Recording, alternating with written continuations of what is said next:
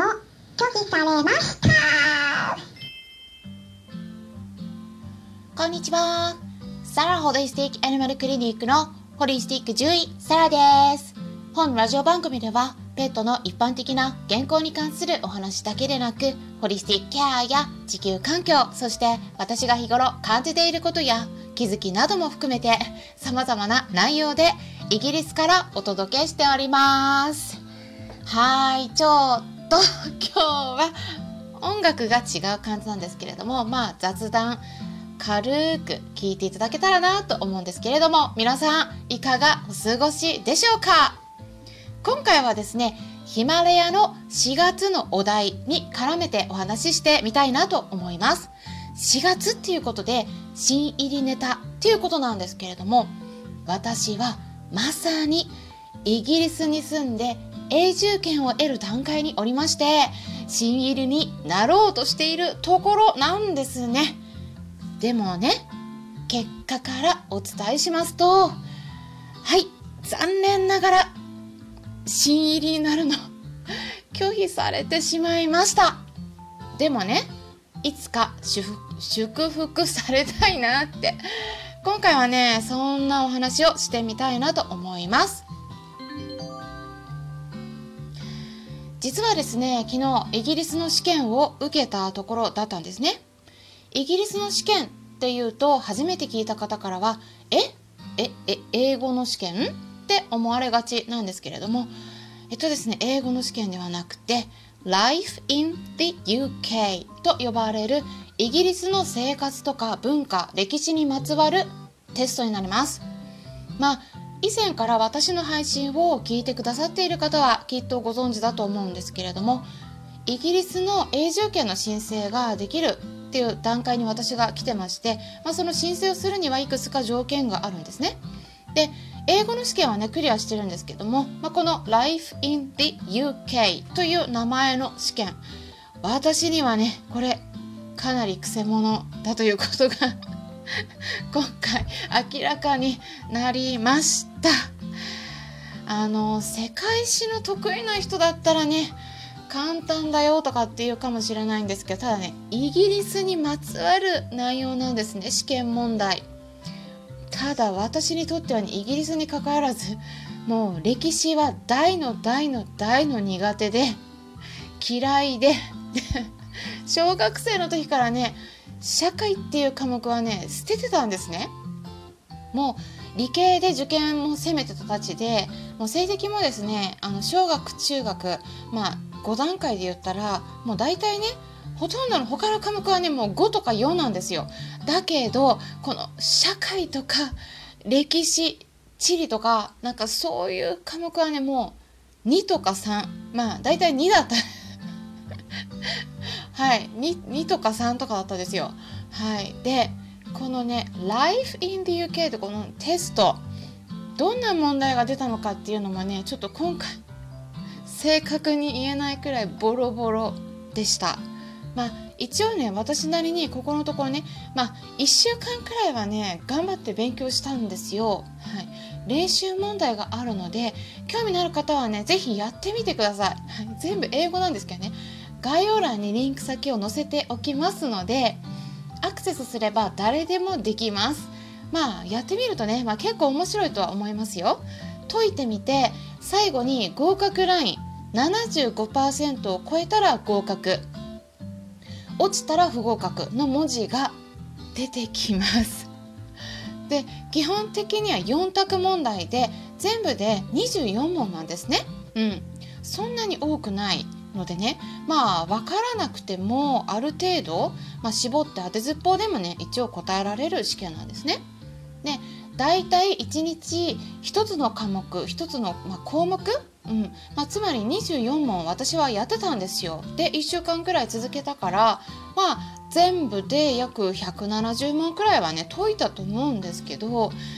ただこのね練習問題ねやってもやっても毎回不合格だったんですね。うん、だから ああもうね受ける前からねあ多分落ちるんだろうなとは思ってました。で今回ね特にイギリスの人物の名前がねいろいろ出てきてもうねこれ誰なのみたいな もう全然知らない感じでもうそうするとねもう当てずっぽでもね4択でも選べないんですよ。で私練習問題やってたにもかかわらずあのしかも運も悪かったのかし分かんないんですけどね。もうね半分くらいの問題はもうね見たことがない問題だったんですね。もう初めて。だから手も足も出ない状態でした。はい。でまあどんな感じでねテストを受けたのかね流れを言いますね簡単に。一応ねコロナ対策としてすぐに会場には入れなかったんですね。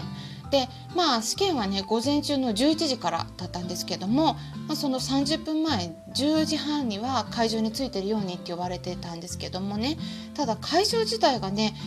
ちょっとねこれイギリスあるあるなんですけど標識とかね何もないんですよ。だからねもう会場がすっごく分かりにくくてもうヒヤヒヤしたんですけどね。で会場に着いてもすぐに中に入らないからねなんかこれ合ってるのかどうなのか分かんない感じでも他の人がいたからあなんかここなのかなみたいな感じで待ってたんですけどそしたらね中に人がいて案内してくれたような感じだったんですね。でまあまず最初に携帯電話のスイッチをオフにするように言われて、えー、それを見せながらそしてボタンを押してもね機能しないっていうことを証明してオフになってるよっていうのを見せたんですね。でお部屋の方にね案内をして行ったんです行かれたんですけどされたんですけどでも最初に何をするかというとまずねあの ID のカードですねそれを渡してで名前とかね生年月日聞かれて、うん、でそこに記載されてる内容と合ってるかどうかを確認されます。でマスクはねずっと着用してないといけなかったんですけどまあ一旦外すように呼ばれて写真を撮られます。でマスクの中もね何にも入ってないことを見せて証明したりとかあとはなんか、うん、立たせられて両手を広げた状態でなんかこう機械を当てられるみたいな感じ空港でやられるみたいな感じですね。でまあそれだけじゃなくてなんかねポケットの中身とか靴下の中まで見せてねなんかこうなんだろう刃物みたいななんかそういうの持ってないかみたいなそんなチェックをね、うん、されたんですね。でそれが終わった後はカバンをロッカーに入れるように言われます。でベルトとかもねしてる場合はベルトも入れるようにとか言われてでロッカーに鍵をかけてでそしたらねあの実際に別の部屋に移動するんですね。でその時はあの持っていけるものは2つだけ。ID のカードとロッカーの鍵だけ。これだけ持っていけるっていう感じですね。でもう別の部屋に着くとパソコンがね8台くらいあってで、えー、すぐすでにねもうそこでテストを受けてる人がいました。ただ試験内容はねそれぞれのパソコンで全部ね問題が違うんですよ。だから他の人の回答とか見ちゃっても全然ね参考にできないっていうもうカンニングが全くできないシステムなんですね。だからね問題数がねもうなんだろうこうすごい種類が豊富らしいんですね。